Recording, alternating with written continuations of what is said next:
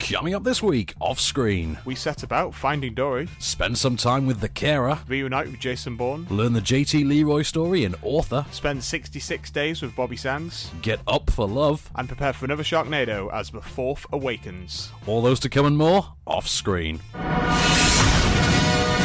This is this is off screen. Off screen. Off screen. Off screen.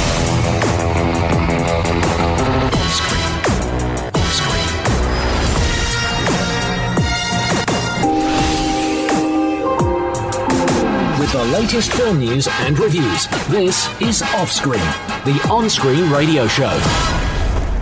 Welcome to Off Screen, I'm Van Connor. I am Case Allen. So, welcome back, Case. We've had a week off. Yeah, So, and the, um, it's been- the it's been films have great. racked up. I mean, They have it's, indeed. it's been great having some time off, but those films, they, they do mount up. Video, as, as is their wont. As is their want. So remember, if you ever look back on, on release years gone by, you look back at like 1991, there's only like 12 films released in the year. And now there's like 12 a week. Now there's but we have 12 a to week, try and exactly. schlep through. so before we crack on, then we're going to do the box office top 10 because obviously there's going to be a few films in the top 10 uh, this week that we are going to actually do reviews of. Yeah. Because It's, it's, a, it's a pretty, it's a It's a pretty, pretty, really week. good one. Yeah, so I like yeah. this, yeah. But before we do that, we should talk about the big film news which came out while we were off, which involved everyone's favourite Oscar winner, Ms. Meryl Streep, Yeah. and uh, she has a, a delightful new gig, doesn't she? Yes. Uh, And- Sherry Robbins. Sherry Poppins. Yes. Is it- doesn't she have a name? Isn't her name Poppy or something? She's just. She's she's Poppy in what is going to be a sequel to uh, Mary Poppins. So Mary Poppins Returns, which is going to be directed by Rob Marshall, who brought us Into the Woods, uh, is going to star Emily Blunt as Mary Poppins and Lin Manuel Miranda, Yes, our everyone's everyone's favorite. Is he actually Alexander Hamilton in Hamilton? Is that how it works? He is, yeah. He is. Okay, That's his name. Um, so uh, you know, Alexander Hamilton himself, Lin Manuel Miranda, will be a lantern lighter, won't he? Yeah. Lantern lighter is that the So, term? so he's essentially being the Dick Van Dyke. E- exactly. Yeah. Do you know the He's- Hmm? plot? he's Do you know the Bloomberg. plot of the new one? Do you know the plot of the new one? It's uh, Um, something to do with her sister, and also the kids from the first film. They are now grown up, and Yep. the the boy, what was he called? Was it Jack? I think so, but they, they've, the kids have grown up in Yeah. Depression era London now. Yes. They're now in Depression era London. They're reunited. He's got issues with his own family. Yeah, he's- he's got and three kids of his own. Mary Poppins returns to, hence the title. Yeah, uh, and there we Meryl Streep entered, has entered negotiations to play Mary Poppins' cousin. Oh, cousin, not sister. I thought. it Cou- was. yeah, not sis- uh, cousin, I think yeah. it's cousin Poppy. So Poppy, Poppy Poppins. Poppins. That's adorable. that really is, Yeah. isn't it? So Sherry Bobbins lives. God save the Queen.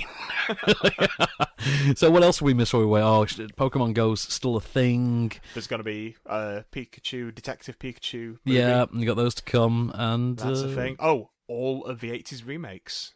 Yes, there are all of those. Let's let's a get bit to of a those news. over due course. Over due course. Over due course. For But now, for now- though, let's uh, let's start with the, the box office top ten for the week because uh, there's going to be some some interesting ones. I feel, Number 10. Dishoom. which i- is not one of the interesting ones of which I speak. I have not seen Dishoom. Uh, it's surprising how Great rarely name. we, it's, it's it's a great name, Yeah. but it's surprising how rarely we get invited to a Bollywood screening. In fact, I celebrated the la- the only time we Oh, did, which was fan, Fan. Which which, was was, good. awesome. Really good. It was really awesome. Made me a big fan of uh, SRK, but uh, yeah. Number 9. Absolutely fabulous of a movie. which is not absolutely fabulous. It's absolutely all right. Yeah. It's absolutely Just faintly around the average mark. I laughed a couple times, but those were when the central two characters aren't on screen. So the other characters get all the best, all the supporting characters get all the best lines, Hmm. which is kind of weird, really. Number 8. Ice Age 12. Ice Age 12. Could be 12. It for all I know, might be. It at this might point. be, and you wouldn't know. Yeah. I. Yeah. It might be, and you and you wouldn't know because there's there's just it, I, this was it when the film was out. Everyone was kind of confused. Is this the fourth or the fifth? And you're like, no, no, this one's the fifth. The fourth was I the. think Mark Kermode said the third.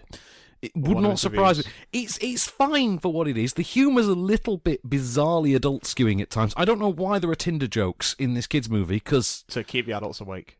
but these are the adults who already have kids. Why are they on Tinder? Never mind. Because it's 21st century and partners don't last forever, Van.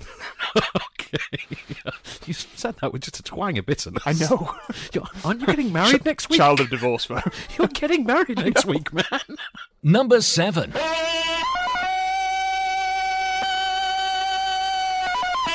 The leg end of Tarzan. the leg end of Tarzan, which I like more than most. And it's funny, it's a conversation that Chris Honey and I, Honeysett and I uh, keep having um, that he really thinks it's dreadful and boring. And I think actually it's kind of good. And a bit like Mask of Zorro and that kind of thing. I like a good romping Like a adventure movie. romp, yeah. It's a good romp, and uh, well, I mean, apparently it's not the it's not the least feminist role that uh, that uh, Margot Robbie's going to have this year. So uh, we can uh, we can look forward to that. But I liked Alexander Skarsgård as uh, as Tarzan, though. I thought Christoph Waltz made for a genuinely fun and menacing villain, and I like the buddy comedy element with uh, Samuel L. Jackson. I like that too. Number six. Who you gonna call? Ghostbusters. Just so underwhelmed by it, aren't you? Who are you going to call? Someone else. Um, I don't know. I see. This is the thing. I've I've known people. In, It was in, fine. in the su- in, in the last couple of summer weeks now. Uh, obviously, a lot of people have had time off, be with their families, etc. And it's surprising how many people I know have seen it, like you know, third or fourth week out, Hmm. and goes, actually, it's really good. I was really impressed by. it. And like, okay, you know what? Maybe it does have more of an everyman quality to it But than were their expectations like rock bottom? quite possibly. Yeah. I mean, I Like, don't my know. expectations, they weren't all the way up here. They weren't skyrocketing. But um, yeah, I think I was expecting funnier, and it, it was just it was fine. It was okay. It was a two point five for me. it was a two point five, Out, out of five, not out of ten. two and a half stars. Two and a half. Yeah. Okay, that's fair. enough. My, my expectations were, I think, average going in. I thought, you know, I'll laugh a bit, and that's all I want. Um, I wasn't expecting a grand mythology Ghostbusters movie or anything, but uh, and, and we didn't get that. To be fair, it is what it is, which, according to according to the roadies uh, I watched, um, is something that uh, is never said before anything good. And take that as you will with Ghostbusters. um, there are elements to it that I liked, elements I, I I didn't quite like. What I didn't like was it was like RoboCop in that it had to keep making references to an original film that it apparently wanted nothing to do with. And you, why?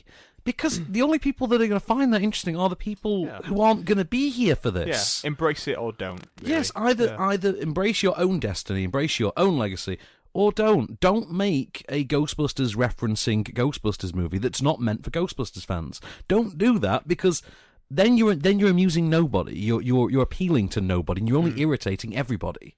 And Hmm. The cameos were so forced. uh, oh god, they were they were just- bad. They were bad. I They, mean, they were my least favorite aspect. Of, they really were. The Dan Aykroyd one was painful. It was. That that really was. Although you know, I'd expect nothing less of Dan Aykroyd in 2016. I really wouldn't. But uh, so, uh, should we have a little bit of film news before we uh, before we cut to the jump? oh yeah, why not? There's al- there's always fun to be had. Let's talk We've been about. away for two weeks, so it's been it's been a backlog. it's true. We had uh, the one gender inversion with Ghostbusters, and we've got the other Yes. gender inversion to discuss. oh yeah, Yes, this and this came out of nowhere. it did. So we're getting a remake Yep. of Splash, Yeah, which is that's fair enough. I've always figured it would come sooner or later. this was hinted about a month or two ago. Brian, Really? yeah, Brian Grazer was talking about. it. He says that there was a twist, but I can't tell. Like, I can't tell you. He says there's going to be a movie star attached, which Yeah. there is now. And he says, And but no Gillian Bell's attached. Gillian Bell. Yeah, so Gillian Bell is essentially going to be Tom Hanks, who's Okay. going to be uh, the Dawa Wait, wait, wait, she's the movie star. Who's the other one? Who's the non? Who's the non-movie star? Gillian Bell's a movie Um, star, man. some guy called uh, Channing something. Channing Tatum. Chan Tate. I call him Channing Tate Yum. Channing Tatum. Yeah, yeah Channing Tatum is going to be. So Channing Tatum is going to be the mermaid this time. yeah, the the Dawahana. It is Dawahana, isn't it? It is Daryl Hannah, yeah. So the idea was it fun because That's I, cool, I I've like not that. seen Splash since I was a kid. So the idea was, was it Tom Hanks when he was a little boy was rescued by a mermaid when he was drowning, Yep. and he grows up having fallen in love with her, uh, doesn't Yeah. know that she's a mermaid, and they cross paths again. Essentially, yeah. So now we're going to have that again. Only it's going to be a little girl that nearly drowns that gets rescued by Chantate, No Oh, man. a merman, pa, Oh man. merman, and grows up to fall in love with Channing Tatum, which basically makes her like every other woman in the world, really. That she just is going to, you know, grow up fall in Yeah. love with Channing Tatum. So Anybody in the world would fancy Channing Tate, even if he doesn't have legs, even if he's got a tail where his legs should be. okay, fair enough. That's I'm I'm I'm just wondering. It's my statement of the week. That really is. I'm now just trying to picture Channing Tatum as a mermaid, and Well, you won't have to wait for much longer. yeah. So yeah, so Brian Grazer is uh, still going to be producing it. He's Ron producing, Howard yeah. is producing it as well. I noticed That doesn't surprise me. No, and Imagine, which is Brian Grazer and Ron Howard's company, are going to make this in collaboration with Disney of all people. So Yeah, that's pretty cool. that's an interesting one. Yeah. So, oh, we should plug the podcast real quick uh, Plug because away. obviously we are not going to fit everything into this show because we've got two weeks worth of films to catch up on. Uh, we're not doing Suicide Squad though uh, because uh, we weren't invited to the press show. It was rammed apparently. I'm, I'm not going to touch on how many people were at it or the bad reviews that came out of it. But uh, yeah, so we're not doing Suicide Squad, but um, we are doing a load of other films, and we have to fit them all into the podcast extra section, along with this week's moment of Cage, and most importantly of all, our review of Sharknado: The Fourth Awakens. And we all know that's the only reason anyone's listening to this. So if you want to listen to the podcast, uh, go to onscreenfilm.com, go on iTunes, uh, go on Stitcher. Is that still a thing? Stitcher. Stitcher is still a Uh, thing. Deezer is a thing. Uh, TuneIn radio, that's a thing. Acast, did you always say Acast, we're on Acast as well. Just just pull up your podcast app, type in off screen, and, and we're on there, and you get the full extended version where there's the end credits and then about 20 minutes more. with the latest film news and reviews. This is Offscreen, the on screen radio show. And we're back. So, uh, well, it's it's time to drop your socks and grab your Crocs. There, case it's about to get wet. So, Finding Dory is here. Have you Well, there's some more splash news. for a second.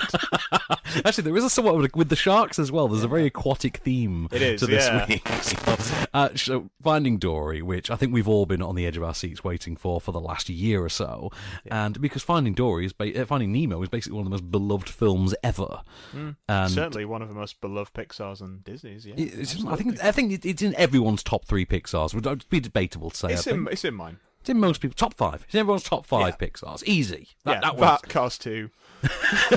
yeah, that Cars Two, Ratatouille, Good Oh, Ratatouille's Dinosaur. great. I don't like us.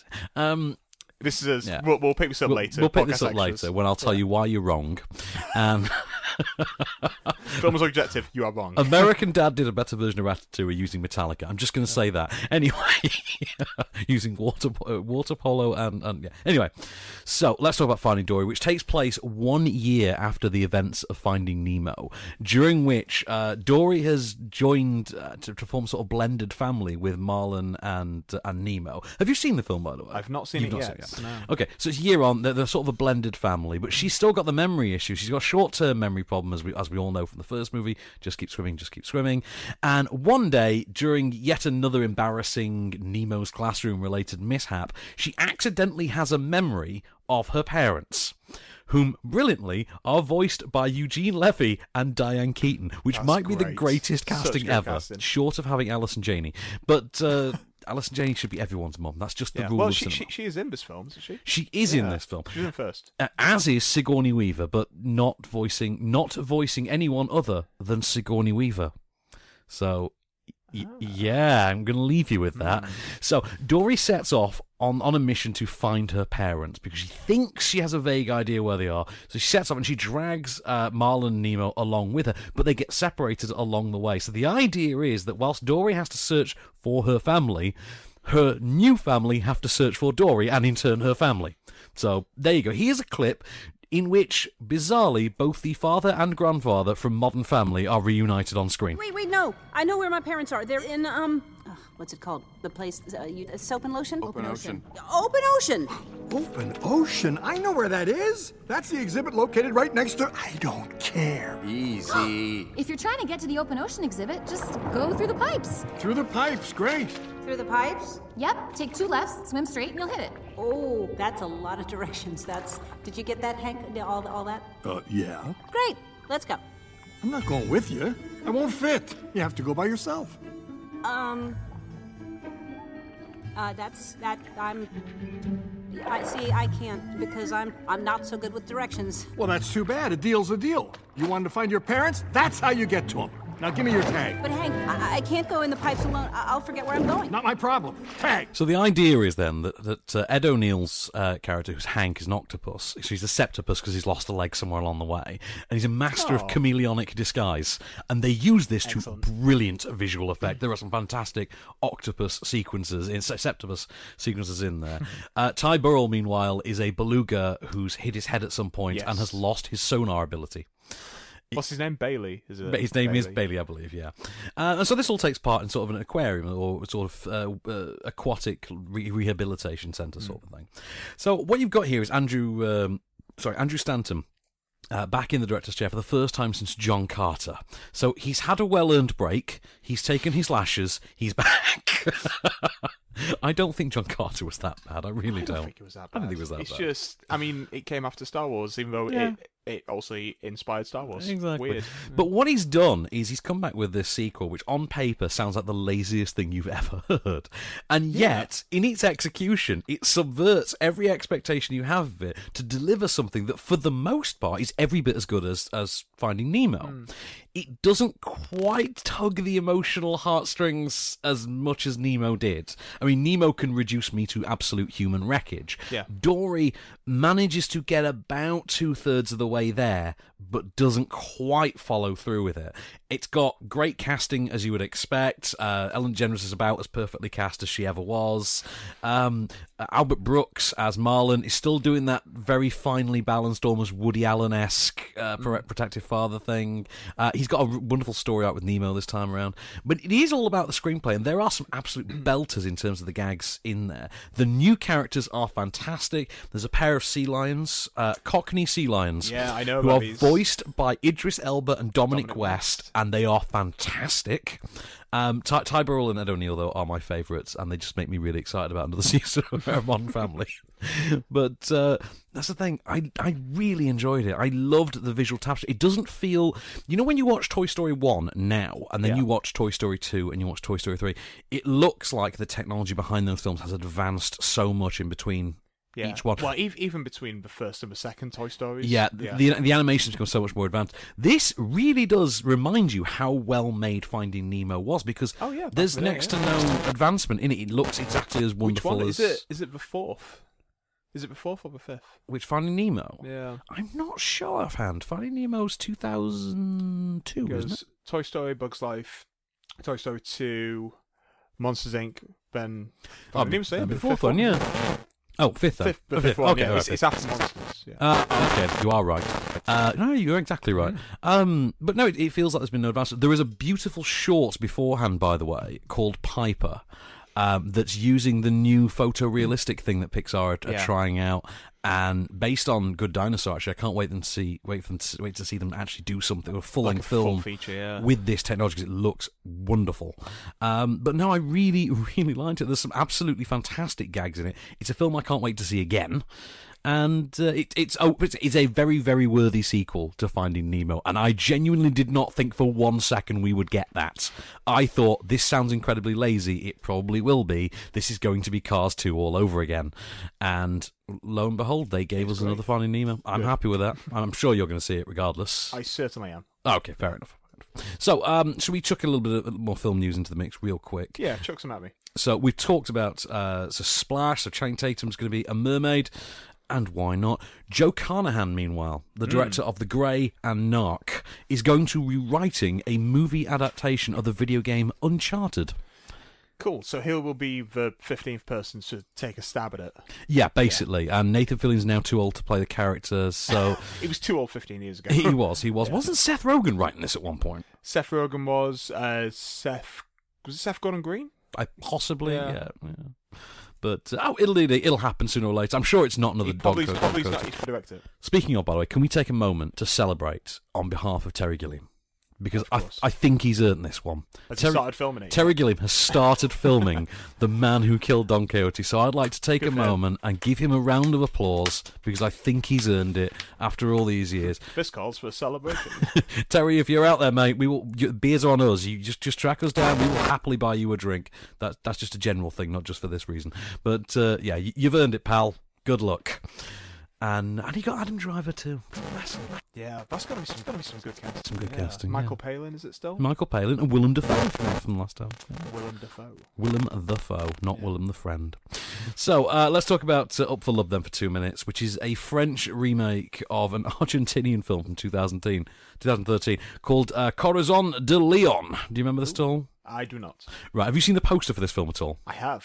right. So you're aware of the central gag of yeah, the film. it's one of those. You look at the poster, you know what it's about. Right. Okay. I I I, was t- I tagged. Uh, I checked in at the screening on Facebook, and a friend of mine immediately. Uh, messaged me and said are you watching a french version of shallow hal and my response was actually surprisingly not so this is um this is a, a romantic dramedy it's not a romantic comedy romantic dramedy starring jean dujardin aka the most french man who has ever lived Yeah, I think he's got a badge that says that. I think he has. I think he's the Red, white, spirit. and blue. He is the spiritual son of Gerard Depardieu.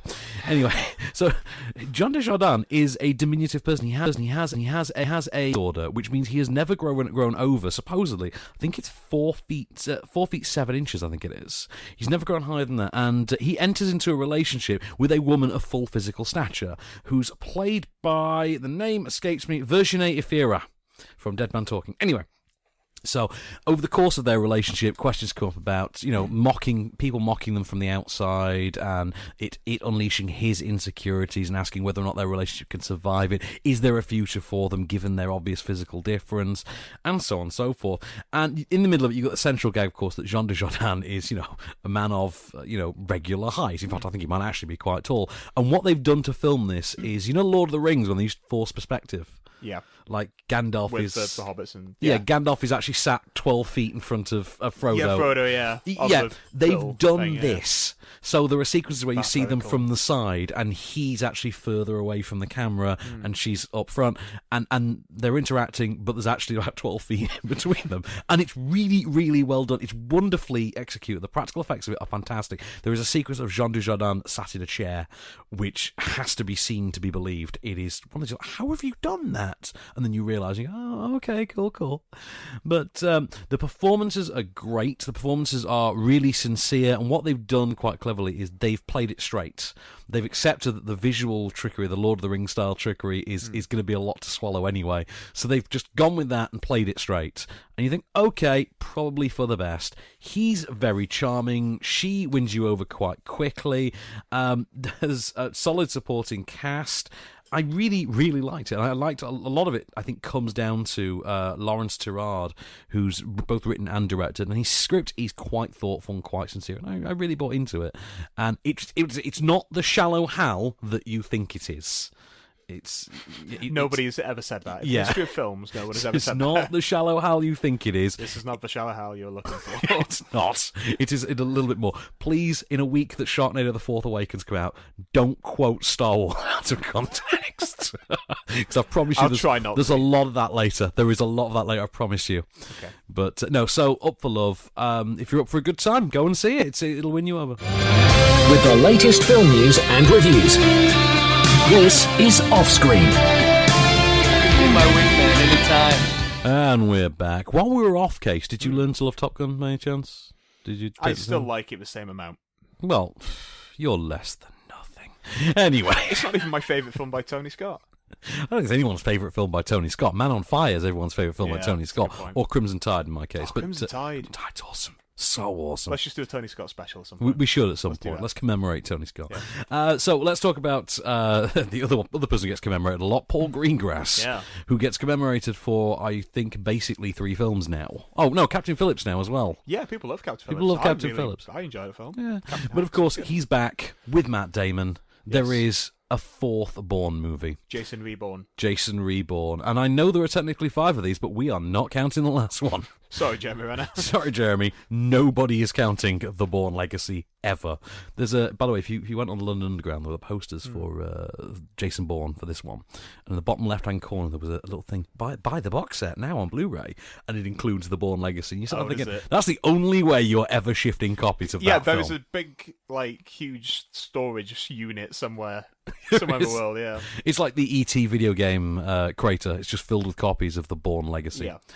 So uh, it's now been four years on from uh, the Bourne legacy. Matt Damon, Paul Greengrass are back. General idea this time: Jason Bourne's been off the grid since he exposed uh, Treadstone and Blackbriar at the end of. Isn't he always off the grid? He's always off the grid, I know, but Yeah. this time he's properly off the That's grid. his like home address. It Jason is, yeah. Bourne, Jason the- Bourne, the number grid. three, off the grid. Yeah. yeah. Um, and he's now ma- making a living in uh, bare knuckle cage fighting. it seems bare knuckcle boxing, bare knuckle brawling It's a living.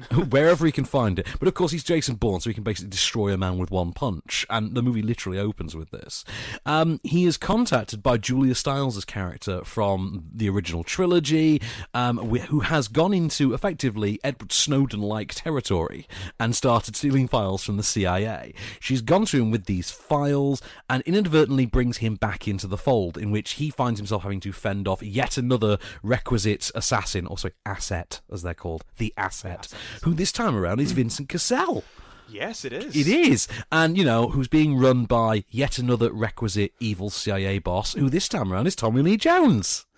Uh, who's also, you know, got under his care, you know, a, a young uh, CIA director who this, time, around is a, is Alicia Vikander, and you know, there's a, there's a computer hacker who, no, I'm kidding, and and there's going to be a car chase which this time around is in Las Vegas, and, and you know, there's a clandestine meeting which this time around is in London. Oh no, So they're following a formula. so they're following a formula. Here's a clip that reminds you exactly how much. Born, my name is Heather Lee.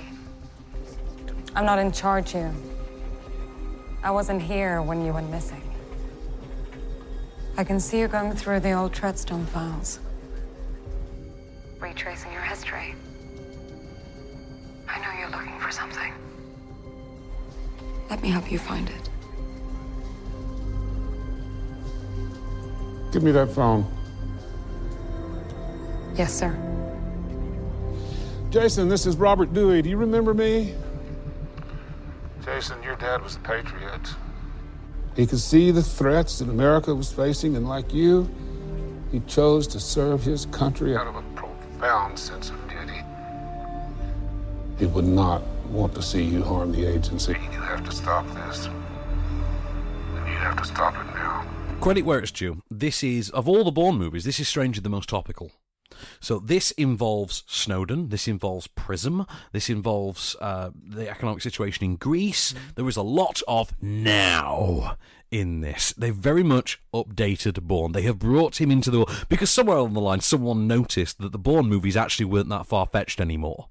Yeah. And you know, Comments been like, oh, this is like a Bourne film. yeah, because we've just gone through so many of these uh, these whistleblowing scandals now that it's just born every week. Like you just expect to see him We somewhere, really don't you? do. Or, or not see him. It- exactly. Yeah, that's the case, yeah. Um, so you've got all that government data mining and metadata and social media and all this stuff. There's a brilliant new character introduced by Ri- uh, played by Riz Ahmed actually, who's quite clearly a spin on Mark Zuckerberg, and it goes into that whole is Mark Zuckerberg secretly working for Google kind of yeah, conspiracy theory, and they run with that at one point. And ob- obviously, the Bourne version is a little bit more uh, on the knuckle. But um, this is the thing. What they've done wrong, however, is rather than focus on all that stuff, they've, as you could hear in the clip, they've brought his dad into it, like aspects of his dead father. And you're like, okay, why have you chosen to go down the chosen one route? Why, why, why does it suddenly need to be that he was preordained to do this? That it removes any element of him having ever been an everyman, and all of a sudden it's like Spider-Man. You know when they rebooted Spider-Man, and it's Yeah. he was clearly just destined to become Spider-Man. his The fact that he, father get- and- yeah, the yeah. Hmm. fact that he got bitten by a spider is just an extraordinary coincidence. Or Incredible Hulk did the same thing.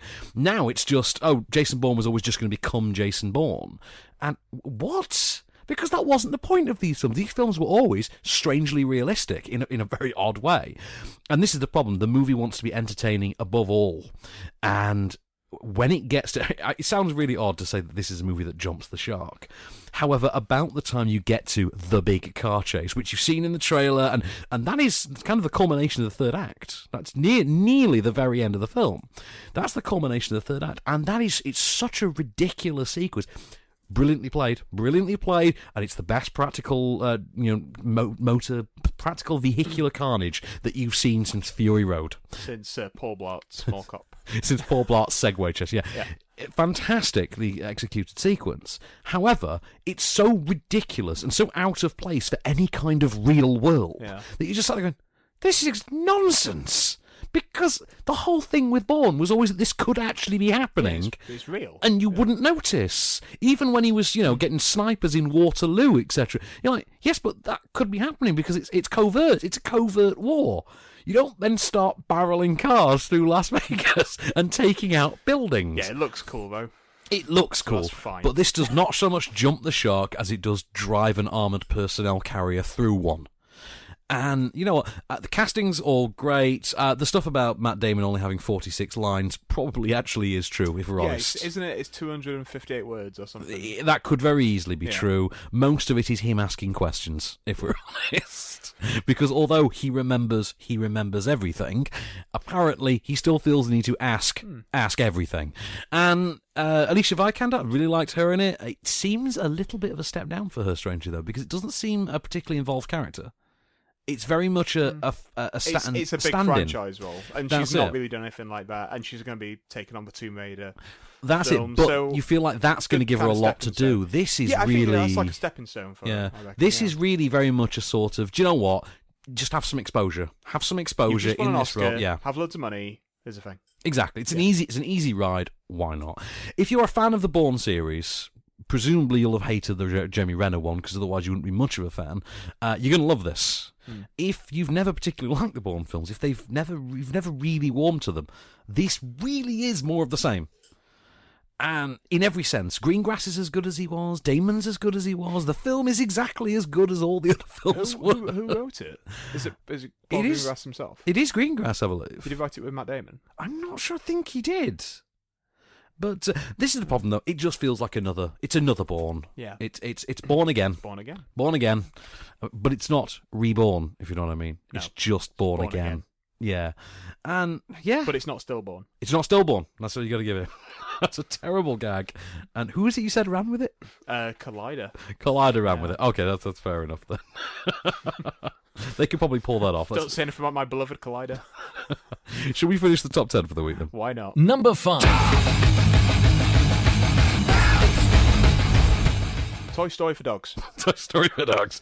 So, Secret Life of Pets, which we just got a sequel announced earlier. Yeah, 2018 it comes out. J- July 13th or 18th, I think. Yeah, but yeah, so we're, Yeah, gonna, we're gonna get something like one. Yay, can't wait. The film's great. film's a lot of fun. Did you see it in the end? I've not seen it yet. Is it? I'm, I'm hoping to do a bit of like an animation double bill. No, why not? Yeah, that and Finding That Dory. and Finding Dory. Very good double bill, in amazing. fact. Yeah, in fact, there you Yeah. go. If you've got kids and you want. Get like a fan to Frozen, have a great time. oh, yeah, exactly. cool. Yeah, if you've got kids you want an afternoon in the cinema, see both of those. You will not regret it. Number 4. Star, Trek, Beyond. I did it. I'm a button. It's happened. You are a button. You are a button. I'm It's going. happened now. Right. So I was saying to you before the show, I need to clarify. I do. I do like Star Trek Beyond. I did enjoy Star Trek Beyond. I had issues with it, Yeah. and those issues are actually down to the writing of it rather than anything else. And I do think.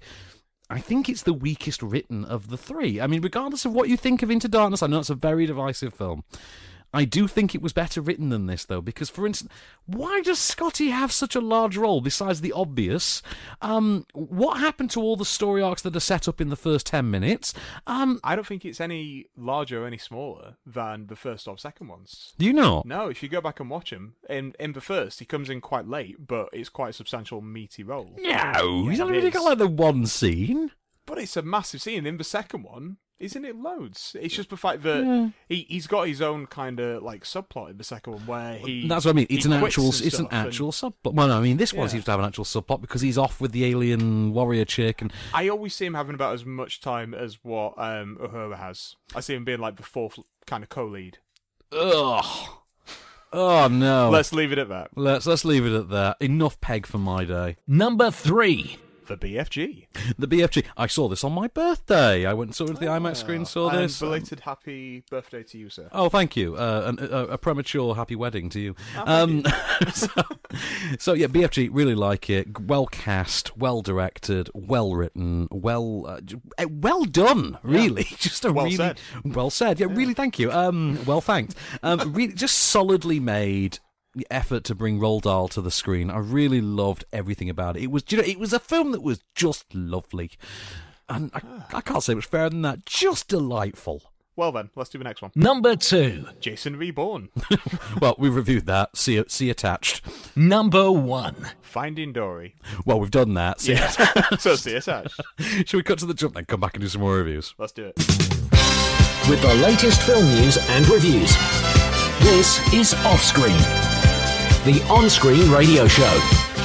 And we're back and dancing. So, uh, should we do a bit of news before we cut to the carer? Yeah, why Let's not? talk about. Yeah. Right. Did you ever Dynamic. see Beaches? Did you ever know that you're my hero? that was where you were going to go with it. I really. Yes, Do you yes, I I- actually, believe it or not, I've never seen Beaches all the way through. Really? And my mum and sister are big fans of it. I Uh, saw it when I was younger. Cassie saw it recently. Wept. Uh, I, I would imagine, Yeah. know- knowing your knowing your better half, I would imagine um, she did. Niagara yeah. Falls, Frankie Angel, Niagara Falls. false. Uh, but I didn't realise actually that it is uh, the film from which uh, "Wind Beneath My Wings" originates. I didn't know Big that. hit. Ah, I did not know that. Also, there's another one, the classic one that's in there, but I forget. Well, it's being remade for television, Hmm. uh, starring your better half's uh, favourite person in the world, uh, Idina Menzel, or Adele Dazeem, Adele as she's Dazeem, perhaps yeah. better known. And uh, yeah, she's going to play the, the middler role, and there's no Oh, uh, word on who's going to play the Barbara Hershey role yet. But this is being made for Lifetime. Oh, of course it is. Yeah, because because why why that's, wouldn't that's they? good casting though for for Cece. That's good. Yes, it's, it's it's not bad. It's not bad. She can sing. Yeah. she can sing. That's all she really needs to do. Just do some singing. So uh, let's let's look at the carer then, um, which is uh, kind of a, a really sort of sweet, uh, kind of in the countryside British film. It centres on uh, Brian Cox is uh, Sir Michael. He is a sort of retired actor, a legend of the profession, sort of like an ancient Anthony Hopkins, if you will. And he's he's got an advanced form of Parkinson's. Um, he can't really look after himself. His family are having a difficult time uh, maintaining care for him, and he apparently, because of his very curmudgeonly attitude, has gone through a number of care assistants. And into this mix uh, comes uh, Dorothea who is a uh, a, a young uh, European uh, aspiring actress, wanted to be an actress once upon a time, and has gone into care care work. She takes on this reluctant job. She at first doesn't like him. This sounds an awful lot like the plot to Me Before You, I admit, but a little bit. little or bit. maybe what was that French film? Uh, Be Intouchable. Intouchables, yeah, which is yeah. being That was remade good. with Cranston and Kevin Hartner. Yes, it is. Um, s- and the pair, of course, form an unlikely sort of friendship, and he learns to sort of come out of his shell and ex- and get over his vanity. He doesn't want to be seen by the outside world, for instance, in hi- in his condition, because he doesn't want to ke- he doesn't want to be remembered as having keeled over in front of people. And uh, she, of course, wants to be, wants to pursue her dream of acting deep down. And the pair, but she may or may not have what it takes. The pair have the pair strike a chord in each other, and well, wouldn't you know it, they're mates now. Uh, we have a clip. Hiring somebody to care about me. Caring for you. It's not the same thing. We could never hope to pay anyone to care about you. Ooh. You didn't say you were going straight to the Oscars. Is she a Muslim? Oh, don't start that again. Of course she's not a Muslim. The last one was a Muslim. No, she wasn't. She was Russian. She had a burqa. She didn't have a burqa. She had a cold. I'm still not interested. I'm told he's difficult. No, no, mister, that's not right. It's bloody impossible. Help me! When you've quite finished gawping, would you please be so kind as to get me out of this sufferating rose bush? Brian Cox in this movie is terrific. I want to specify this is X Men Two Brian Cox, Manhunter Brian Cox, not the astronomer. so of course, uh, yeah. people people strangely get those two confused. Never figure that one out. Brian Cox, the astronomer, has not really acted to the best of my ability. He plays piano. He was in a Fuck band. oh, yeah, no, Yeah. okay. So great cast for this one. Um, Coco Koenig, uh, Coco Koenig, sorry, plays uh, plays the female lead, and it's a great name, isn't it? Yeah. How do you not become an actress when your name is Coco Koenig? Not not related to to Walter. I don't believe so. Or Koenig, Koenig. It's it's it's an umlaut. That's a, uh, right. You've also got Anna Chancellor and Amelia Fox and uh, Carl Johnson, who I was uh, was happy to see in there, and cameoing as himself for apparently no reason whatsoever, Roger Moore, ladies and gentlemen. because he just loves to. Because he loves to just loves be to do there. things. Yeah. Um, It's like Roger Moore. Really charming film. A surprisingly witty, very uh, sharp, very pithy, and there's some absolutely terrific dialogue they afford uh, Brian Cox's character, who's just this. I don't know, just razor tongued old actor, and he's fantastic in it. Um, of course, the relationship between him and uh, Coco Caney's character um, gives them a lot to do. They put in some great performances as a result. Really well shot by uh, Janos Adelini. Uh, Adelini? Adelini, I think? Yeah, Adel- Yeah, I think so. Adelini. Ade- Adelini. And I, I really liked it. I really thought it was something very sweet. I didn't quite expect it to be as, as sincere as it was. And I was I really loved it. I'm I'm I'm quite happy to see Anna Chancellor in anything though, to be honest. I, I really rate her as an actress. But uh, yeah, no, I really liked it. I thought Brian Cox, I, I I'd like to see him do more roles of this scale. I feel like he's not in enough anymore. Like once he appeared in Red or Red Two, whichever one it was, he stopped trying. Um, I think it was. Was it Red Two? Was it that Red one? Two? Was he the Russian guy? I believe so. Yeah. I think it was a Russian guy who was trying to have it Oh off. no, with it was Helen first Mirren. one. It was first one. Was I that first remember. one? Yeah, I remember now. Was it number two? It was Richard Dreyfus. Yes. Yeah. Okay, that's why. then. And Anthony Hopkins was in two. Oh, okay, that that would be why. That would be why. A lot of But- old guys must. A lot of old guys Yeah. in Who knew? But yeah, I, I liked it. I was I was taken in by it. I was won over by it. It was not, however, our film of the week. No. our film of the week I am going to give to, of course, Finding Dory, which I think is really, really hard to top. and uh, you you should see it immediately if you've if, if anyone out I- out I there can't hasn't seen wait. it, go I and can't see wait it. to see it. And that's it. I say I went to the cinema to see the BFG the other day, and full of kids, and uh, we briefly panicked because we thought we were going to see the GF, BFG, and we're like, no, no, no, they're here for Dory. It's fine.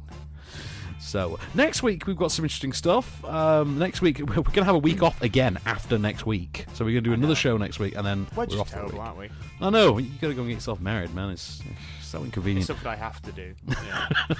Gun to head.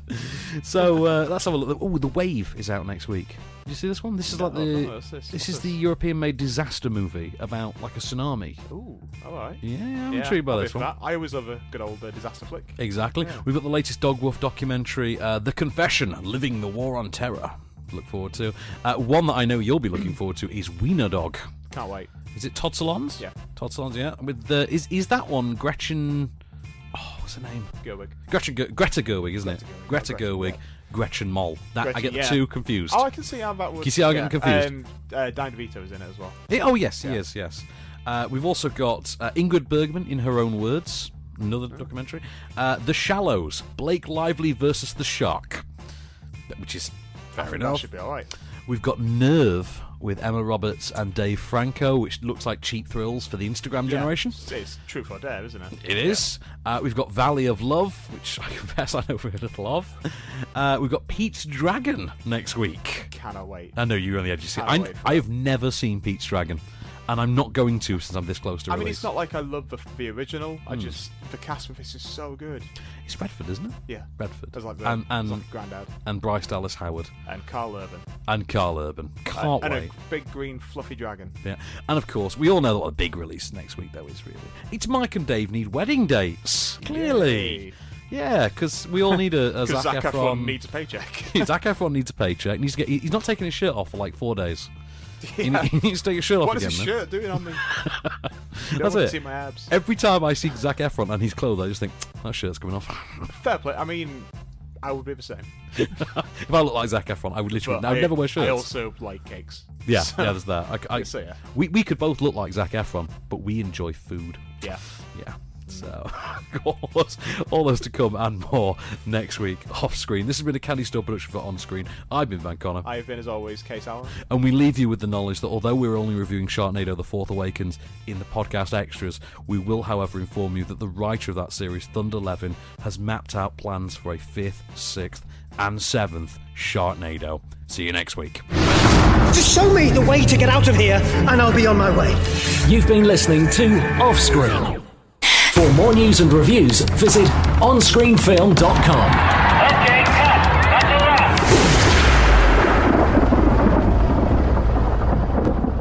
Podcast extras, then, Mr. Allen. So I've got some fun stuff for you. Uh, uh, You're going to really I love. like fun stuff. That's good. So let's talk then uh, quickly about uh, Spider Man because there was an interesting uh, story about Spider Man this week Hmm. that Kevin Feige, uh, Feige, Feige, Feige, Feige, Feige. Yeah, I never. It's I, spelled, Hmm. I always say Paul Feig and Kevin Feig. uh, Kevin. Fe- his name is spelt beige with an F. That's the problem. But no one, no one says Feige. Yeah, fair enough. Phage, unless he says phage to my face. Okay, well he's done he's done an interview in which he has said um, that he he likes the idea that each of the new Spider-Man movies is going to take place over one school year. Great, that's fantastic. Mm. that. He well said it's played. going to be like the Harry Potters. Yeah, Oh. that'd be awesome. Only works, however, if you're doing one every twelve months because the rest of the MCU rules runs in real time. Hmm. Yeah, because Tony Stark's been Iron Man for eight years now. Let's see how popular this Spidey film is. Yeah, I don't Eh, I think it's know. going to be very popular. Oh, it's gonna be huge. Oh, it's going to be the biggest thing. It it really is. Tom Holland's great in it. I, I saw Civil War again over the break.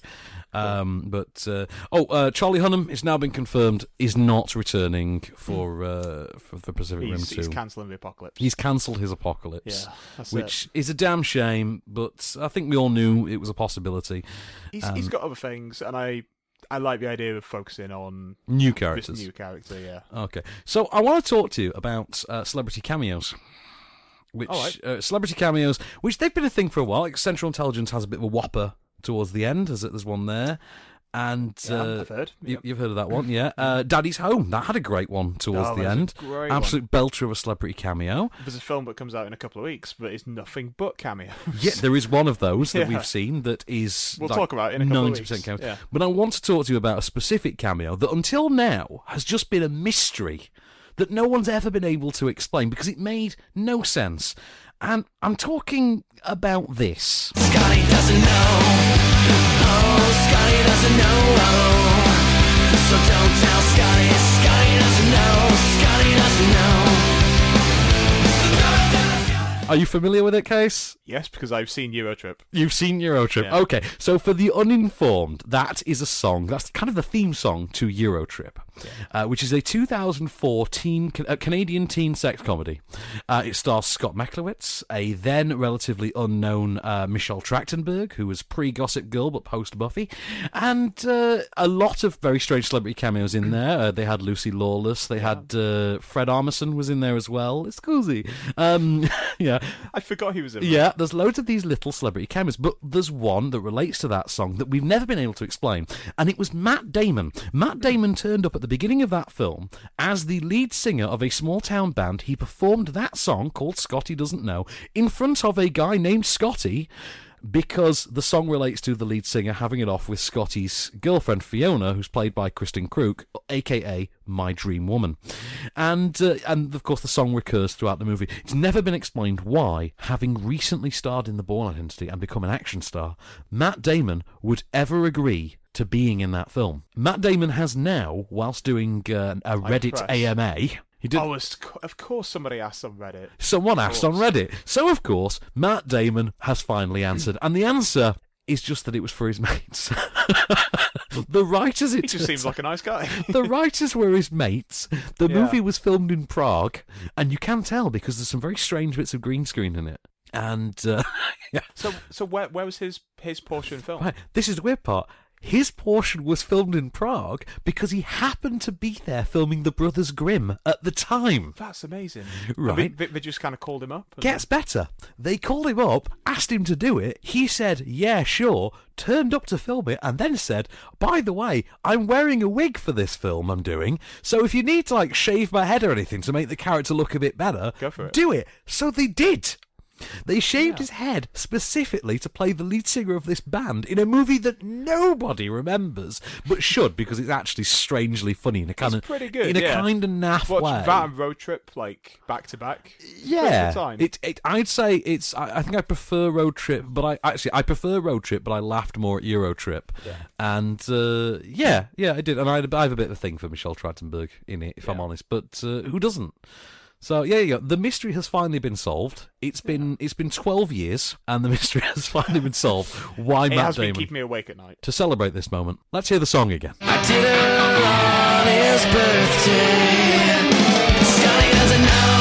Scotty doesn't know. Scotty doesn't know. Scotty doesn't know. Don't tell Scotty. Scotty doesn't know. Any excuse to play that song? Any excuse? Have you relived your pop punk past? I did, Enough, yes, I did. sufficiently. Well, you know, pop punk past. Who's, who hasn't got one? So, uh, so what news have you got? On? Cool. So, um, did you know that uh, Hollywood uh, uh, celebrities who don't like people to be nasty and uh, they don't like uh, people saying negative things about them and, and all sorts? I'm I'm familiar with this being a concept. Yes. Okay, well, uh, Um, Jimmy Fallon is uh, hosting the Golden Globes. Right. Yeah. I don't know the story. I'm I'm, I'm- I'm confused. Yeah. go No, on. um, yeah, so Ricky Gervais has obviously been hosting for the last couple of years and there's always like a big backlash about him hosting. And Yeah, it's people always find quite him a bit violent and edgy, stuff. don't they? Yeah, well, the news has broken that Jimmy Fallon is going to be the host of next year's Golden Globes. Okay. And he's basically, it's like wrapping George Clooney in cotton wool. okay. uh, Yeah. He's just, you've you've seen The Tonight Show. Yes, haven't you? yes, I have. Yeah. It's it's decidedly unedgy. Yeah. Yeah. It's just a very kind of, it's a very safe choice. It's like Ellen doing the Oscars. Well, I, I, I'll be honest with you. I, I was a Conan fanatic, and I only watched Conan. Uh, now, I'll be honest, I only watched The Late Late Show with Corden. Do you know watch Colbert? Uh, I don't watch Colbert anymore either. I, I, Colbert. I can't want to. But I really uh, like him. That's But- it. I, I only yeah. watch The Daily Show and The Late Late Show uh, every day. So that's really No. it for me. It's just I, I expect like some kind of lip sync battle at the Golden Globes. Oh, God! Next year. Oh, oh. Um, speaking of talk shows, right? Carpool karaoke. I was, I, I s- while I was away, I saw uh, carpool karaoke with a young man named Nick Jonas, Hmm. whom I confess I know nothing of, but I'm told that he had brothers once, and they were musicians. Was this when you were watching an episode of South Park by any chance? no, it's, I was as I was watching uh, Late Late Show and Yeah, Carpool, I know. with uh, De- Demi Demi Devo- Demi Demi, Demi Lova- Lovato Demi Lovato. Demi Lovato Lemmy Devato. Lemmy Devato, Yep. who was a, a, a very attractive young brunette woman. Mm-hmm. And uh, yes, and she evidently is some sort of musician as well. And they do this carpool karaoke, which is apparently a huge thing now. And I, I watched another Michelle Obama. But no, this Nick Jonas character, it turns out, has been cast as the lead in Jumanji. Yeah. So, yeah. Well, one of the five leads. Well, one of the five leads. 'cause I don't think you can ever tell Dwayne Johnson that he's not the lead. Exactly. Yeah. Because he, he'll, he'll have your face if you think you're the lead. that cast is coming together, so it's going to be It is. Dwayne The Rock Johnson, Kevin Yep. Hart, who then Yeah, that's a they good- are that's a good- partnership that's a good now, chemistry. and Jack Black. And Jack Black, yeah, exactly. I can't wait to see their kind of chemistry. I can't wait to see which token thirty-something female actress they get. Uh, they already used Hmm. Who Gillian you Bell. put They've in? already used Gillian Bell for Goosebumps. See, See, I was going to say someone, someone like Gillian Um, it's going to be Bell. someone like that, isn't it? Um, Aubrey Plaza's too young to be a love interest on any of the three adult ones. It's got to be someone around the thirty. It's got to be, hasn't it? Yeah, Hmm. or maybe just like a touch older. Maybe someone like Judy Greer. Judy Greer was someone's mum. Oh yeah, surely. yeah. Judy Greer be someone's one. Elizabeth Banks, she could do one of these. Elizabeth Banks hasn't really done one yet, has she? Austin Slither. This, this, yeah, it could, That'd be cool. I would I see could, Elizabeth I'd Banks, watch yeah. that. I'd watch that. with Liz- She's too busy, but uh, I'd watch it. Yeah, she's directing all the films. now. She's directing all the films. Hey, is All that a of them. franchise? I'll direct it now. That's mine. Charlie's Angels? Man. yeah. Power Rangers, give me suits. oh, yeah. Yeah. Uh, well, she'll direct the sequel. That's just all I Oh, yeah, she's, doing, she's doing Power Rangers too. Totally. Do seven. Is that what they said? There's gonna be like seven Power Rangers. Seven, It's something like that, yeah. Six or seven. So let's talk really quickly about um, Bobby Sands then, which is uh, 66 Days, Bobby Sands, uh, which is a documentary about... Do you know the story, Bobby Sands? Uh, yes, I do because I've seen uh, Hunger. That's what I was going to say, yeah, because it, Steve obviously... McQueen, Fassbender. So you probably know more about the actual story than I did. Did uh, Fassbender played Bobby Sands? Didn't yes. Right. Which uh, when you're watching the film and he's the actual guy, it's like, eh, yeah, I suppose. But uh, really, not not really much to say with it because it's very much a character piece. It's very much just a sort. It's divided 50-50 between let's do a character piece about Bobby Sands the man and let's do a, cha- a- a s- just a, an insight into hunger strikes and their historical relevance. And the problem is it compromises by doing both. It never really picks uh, a particular focus, and it does feel kind of messy as a result. Very sincere though, very well put together. The tone is nice. The tone's very sweet. There's obviously a lot of reverence for him. There's obviously a lot of reverence for him, and uh, and the story obviously is is done on the note he was on the right side of history. You know, fair enough. Um, the problem is there's just not much more to it beyond beyond a cursory examination, I think. Hmm. I didn't feel like I learnt much more from it than I already had going in. If you've seen Hunger, for instance, you've probably seen a, a slightly more insightful portrayal of this because, I mean, let's be honest, Stephen McQueen doesn't you know lack insight in his films, uh, but it is it's a well put together thing. It's a Storyville documentary. Um, it actually, I'm not saying that in a comparative way. It actually, actually is. a Storyville From Storyville. documentary. So you will kind of see this on BBC Two one night, and that's fair enough. That's kind of where it belongs. Um, you're not going to feel any worse off for having watched it. In fact, you'll probably you know probably think actually yes, that was very impressively put together. I, I you know I enjoyed the experience. Um, but yeah, there's really not much more to it than that. But Mm-hmm. uh, so uh, so what else we got in the news? Uh, ooh oh oh reboots. Oh, oh, oh. Oh, yeah, they're a thing. Reboots are a thing for some reason. Because money. Because money. Uh, they're rebooting Diary of a Wimpy Kid. Yeah, they are. I mean, that's that's a franchise that we all needed. Good yeah, reason. They- I I will say though, e, they're keeping it in continuity, so they're just recasting. They're just recasting the existing continuity. What's going to be like the same characters? But Same characters, same timeline, same continuity. We're now on to the fourth one, and they're just going to recast the two leads. So it's like it's like Bond. Kind of like Bond, yeah. Dive a wimpy Bond. Diary of a Wimpy Bond, which is oh, psychologically how I would describe the Daniel Craig era, but uh, Dive of a whiny Bond, maybe. Diary of a Whiny Bond, Yeah. yeah, exactly. Uh, but do, do you want some shake it all stirred? Do I look like I give a damn? You probably should. You're Bond. Yeah. But uh, anyway, so uh, Jason Ian Drucker and Owen Astolos, they are the new leads of Astolos. They are the new leads of the Diary of a Wimpy Kid series. Cool. I, I wish them well. I do as well. I quite like the Diary of a Wimpy Kid series. Have you watched? well, it? they've they've done. Is it three? They did have? three. Yeah. Yeah. It's, it's Diary of a Wimpy Kid, Roderick Roderick Rules, Rules. and Dog Days. Dog Days. Yeah. I think I saw I saw most of Dog Days working at a cinema. Yeah, Dog Days is the one where he works. He's the job at the side of the pool or whatever. Yeah, I liked that one. I thought it was quite good. Hmm. Yeah.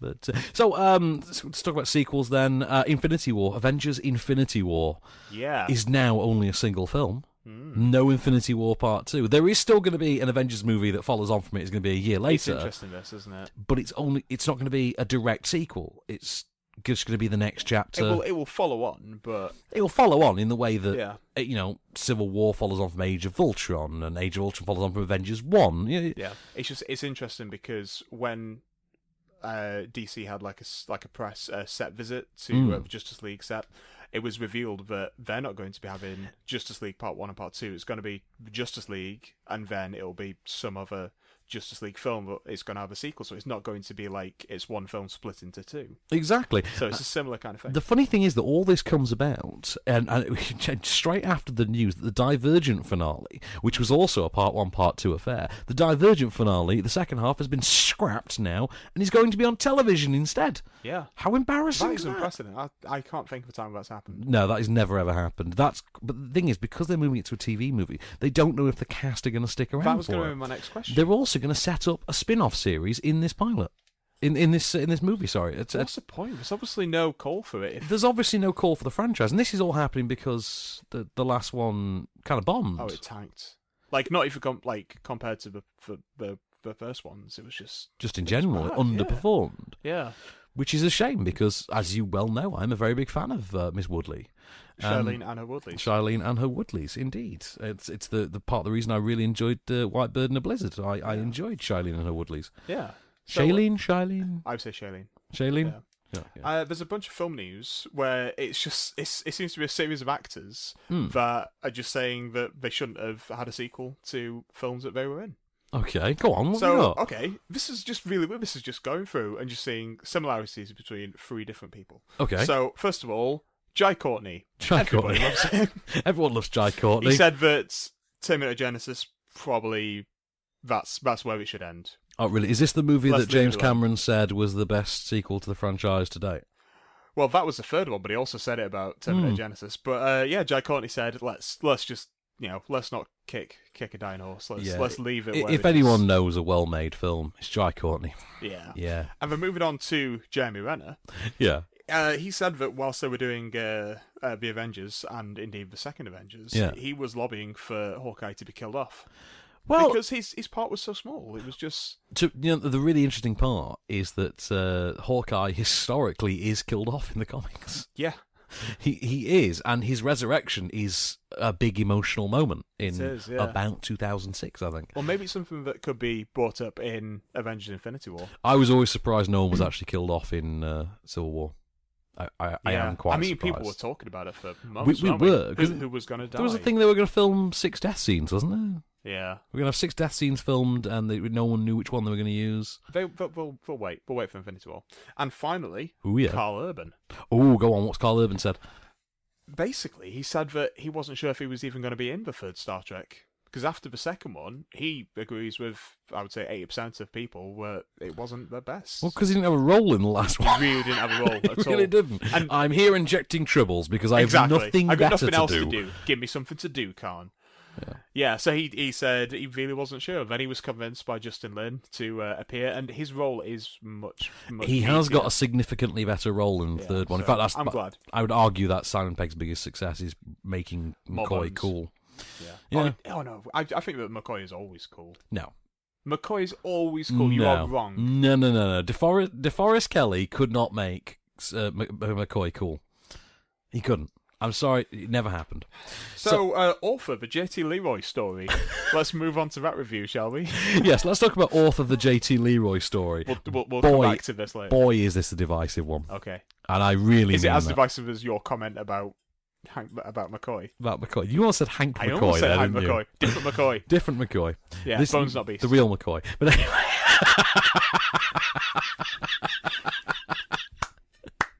thank you, thank Well you. done, sir, well done. you, you really enjoyed that. Redeem didn't yourself. you? So, speaking of redeeming oneself, author the JT Leroy story. Right, are you familiar with JT Leroy? No, I'm not. Right. Okay, that fascinates me that you're not actually, because I would have assumed that you were. Okay, I really didn't know the J.T. Leroy story, and having encountered it now, I'm somewhat horrified by it. Oh, actually, Okay, go on. You can see it formulating in your head. Jitty Leroy, was that a pseudonym or that person had. Right. Okay. Uh, That just sticks in my head yes. about something. Am Right. I on the right lines? In reality, JT Leroy is in fact. In fact, do you know what? Here's a clip that explains it all. JT Leroy is a 21 year old writer with two books of fiction based on his experiences as the son of a truck stop prostitute. Hi, I'm JT, Jeremiah Terminator Leroy. There's not a lot of discovery in publishing. William Burroughs, Genet, Allen Ginsberg. To hear a new voice was exciting. He doesn't like to show his face to the press. JT, I just thank you from the bottom of my heart. Some people think that JT Leroy might not really exist. My name's Laura Albert, and I am the writer, J.T. Leroy. Meet Laura Albert, aka the single most delusional and self indulgent person alive. And you are about to spend two agonizingly long hours listening to her drone on. What this basically amounts to is you've got a core narrative, which is this is JT Leroy and the rise to rise to fame.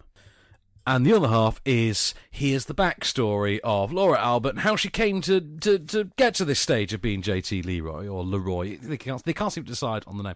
Right, um, so you've got the stuff in the present day takes place in real time. Uh, the stuff in, in the modern era, so the, the adult years, takes place in, in sort of eh, order of actual occurrence. The flashback stuff is pretty much as we damn well please. So here's her at you know 16. Then we'll talk about when she was eight. And then we'll talk about when she was 15 and that time she did that thing. Then we'll talk about when she was seven. And by, and the weird part is none of it adds up. In the middle of it all, you've got uh, these these phone conversations. Right. First of all, Laura Albert, for no explainable reason whatsoever, has recorded every telephone call she's ever made.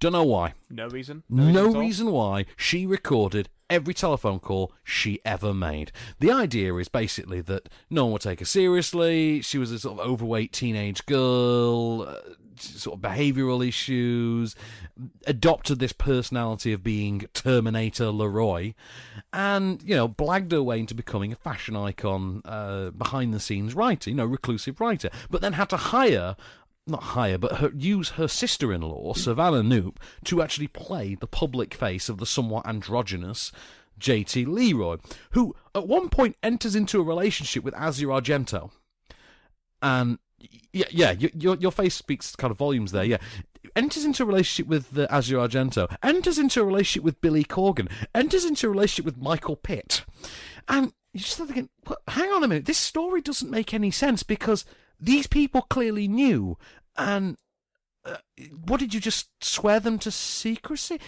So what you keep getting are these these endless talking heads of Laura Albert who has evidently grown up to become even more annoying than she was in her early 20s and just prattles on about nonsense talk really really does who keeps talking about things like you know the equivocacy of truth and things like genuinely just just whore terms like that and this is despite the fact that she's evidently you know one of the great writers of our era that you know according to Lena Dunham if you read certain interviews um genuinely that's a thing I I discovered like that you choose this time to to rant about Lena Dunham because you can't do it to your significant other.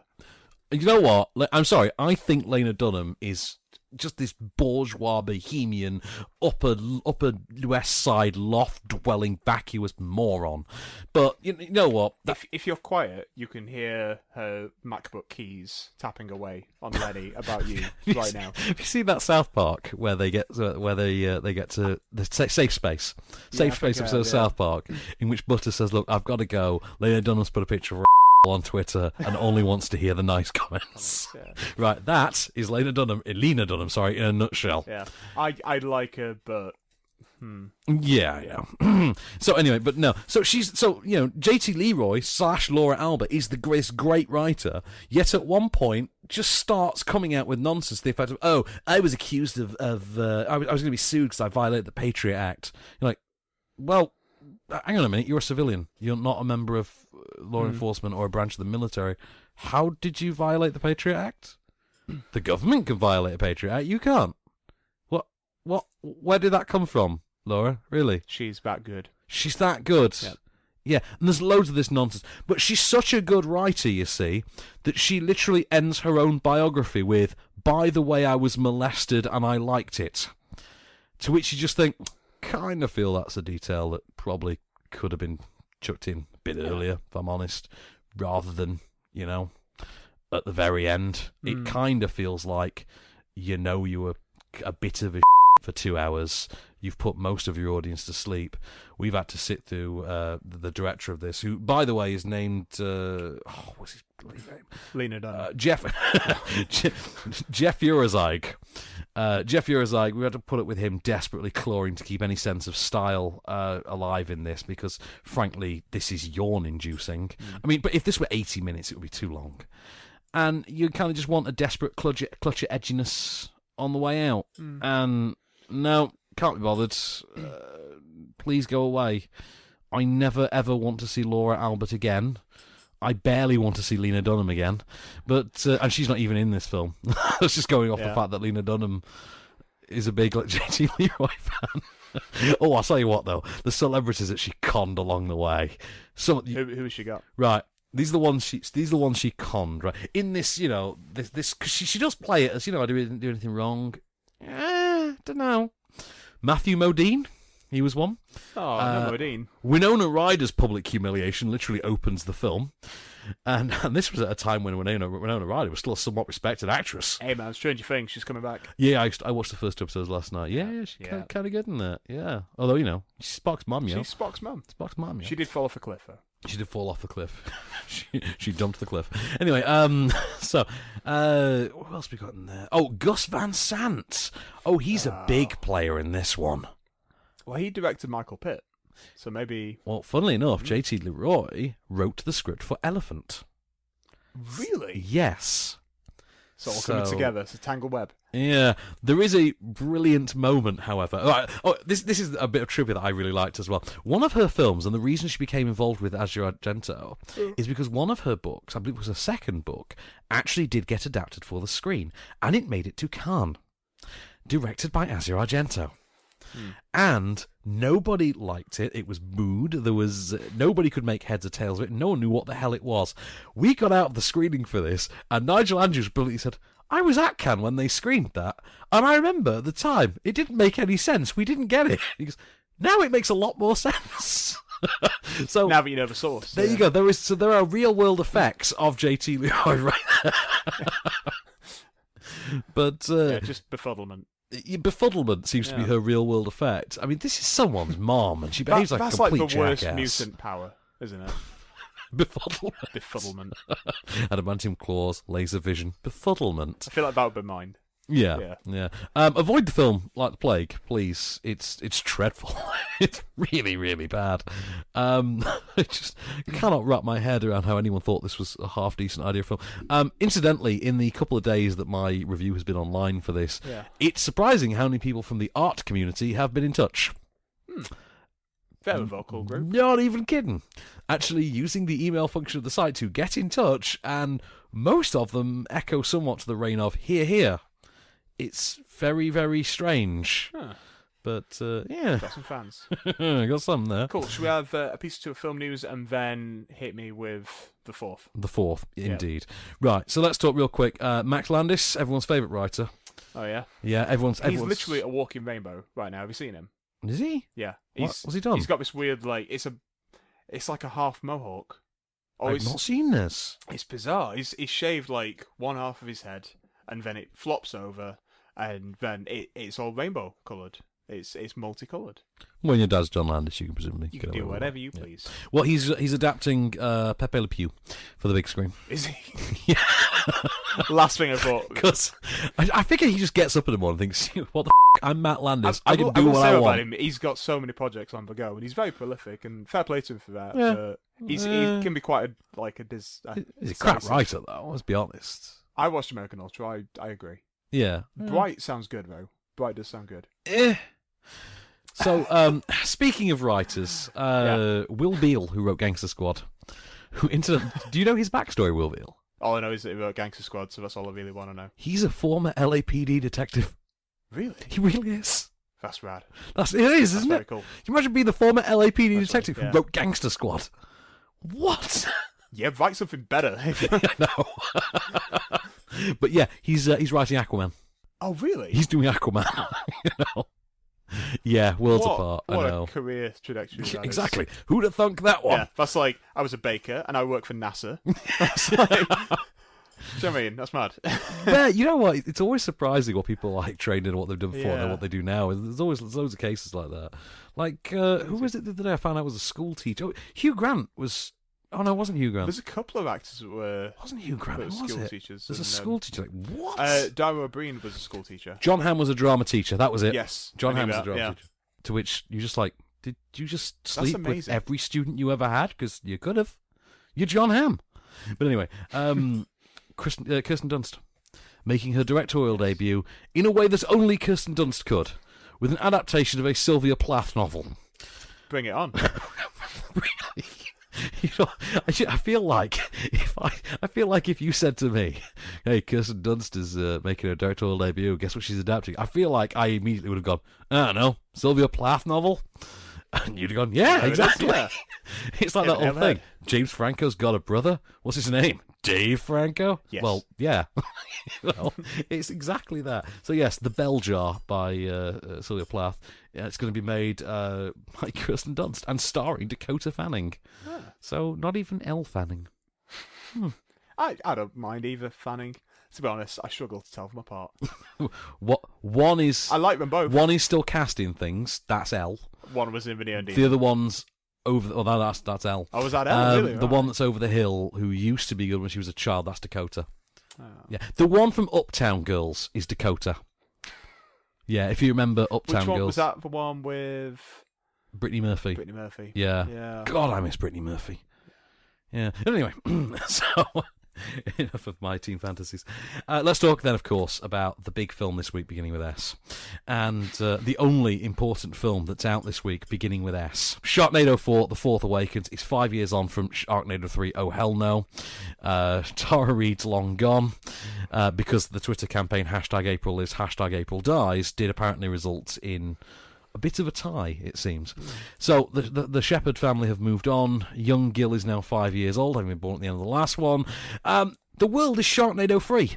Thanks to a company called Astro X, who have come up with these astropods that they position around the Earth, and they release these pulsers, and they render Sharknadoes inert instantly. But during the opening of a new Las Vegas hotel called Shark World, which happens to be owned by the owner of Astro X, Finn and his cousin Gemini. I'm not- I'm not making this up because because the Shepherd family collect attractive female friends and relatives at the rate most of us go through iPhones. So yeah, so Finn and his cousin Gemini are present for a sand sharknado. in Las Vegas because it turns out the astropods aren't configured to disperse any kind of nado other than one made out of water. So enter So a we get several NADOs. so you get new nados that are made out of different things. You get like a fire one. And... Oh, no, no, no! I tell you what. Do you know what? I could tell you, but I feel like I'm, I'm, I'm taking the fun away from you. You are. So why don't we let Gilbert Godfrey do it? The news is not good, folks. We understand that the Boulder NATO has now evolved. Well, to understand how this is even possible, let's turn once again to our storm chaser, Ron McDonald. Ron? The storm has been rushing through Texas. It hit an oil field, creating an oil NATO. The oil NATO exploded, creating a fire NATO. The fire NATO hit an electrical plant, creating a lightning NATO. Lightning NATO? And it's headed straight for Kansas. How can that four foot tall man make that Oh, noise? no, I love Gilbert Godfrey so much. He's a go. He's great. oh man. So yeah, so Sharknado's back. It's even more ridiculous than it's ever been. I, I swear to God, the developments with the Tara Reid character will have you just have your eyes rolling so hard back, so hard back into the back of your head, you might actually see your brain for a change. Um, Gary Busey's in there as a rocket scientist. Uh, That's all you need to say. That's that kind of tells you what you need That's to know. There's cameos from the likes of Jedward, who I'm sure were killed in the third one, but they're back anyway. Uh, Carrot Top, uh, loads of people that you just like. why are you doing this? Seth Rollins from the WWE is in there. I just can't wrap my head around it. The weird thing is, it's just it's, although it's you can laugh about the film, you won't laugh with the film. Um, there's strangely not that much humour to it. They've gone very much for world building this time. They are very much like we said. They're doing a fifth, sixth, and seventh one of these, you can tell because they're really trying to expand the franchise. There is a prolonged sequence in which they overlap it with uh, the upcoming Two Lava, Two Lantula, starring crossover. starring Steve Gutenberg. Because of course, uh, Finn turned up in in Lava Lantula, Hmm. so the idea is he now has Steve Gutenberg's phone number and can call on him when he needs a car. This is great. We're having a We're having a- MCU style. yeah, the Asylum are doing their shared universe. Lava Lantula and Sharknado are taking place in the same universe. Wonderful. Despite the fact that they, the first of each takes place in the same city as well. Yeah, which like, is you- you would have seen- strange, yeah. but never mind.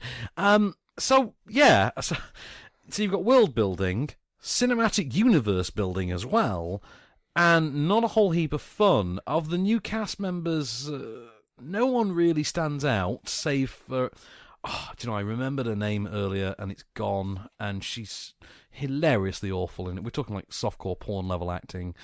And uh, we are talking about ah Masaela Lucia, a Bulgarian actress who plays uh, Gemini Finn. And uh, yeah, well, bear in mind, of course, you know the last uh, girl in the series was named Nova. So Yeah. yeah. And uh, I did, I did like uh, Marcella Lucia. I, I- I found her quite enjoyable. Uh, she just wears this pair of completely unnecessary leather pants, and uh, you know the gaping cleavage, and she apparently does not know how to run properly. Um, it's not tif- terrifically funny. That's the problem. There's not. It's not funny. It's not particularly exciting. They're pushing the limits with the C- CG to i- ridiculous levels now because the fun was always that they had no real money. These things were put together in six months, and the problem is now it's starting to feel a little bit obligatory. Yeah. it's And- like, oh, it's it's the end of July. Here's a Sharknado film. Yeah, I mean, for for a film that deals with sharks, it has absolutely no bite anymore. And the problem is, you feel like it all evaporated with the second one. Literally, literally the second one. and uh, the the third one was pushing its luck in terms of in terms of uh, you know amusement. Is that with Mark Cuban as president? Yes, I believe that was. This is now, I think, a step too far. I think the franchise, if they had any commenters, I think they would have ended it with the third. I think the third was the one where you went, "I- it's over. The, the bubbles burst. Yeah. But which is a shame because you know, uh, fair enough. But Yeah, they cost nothing to make.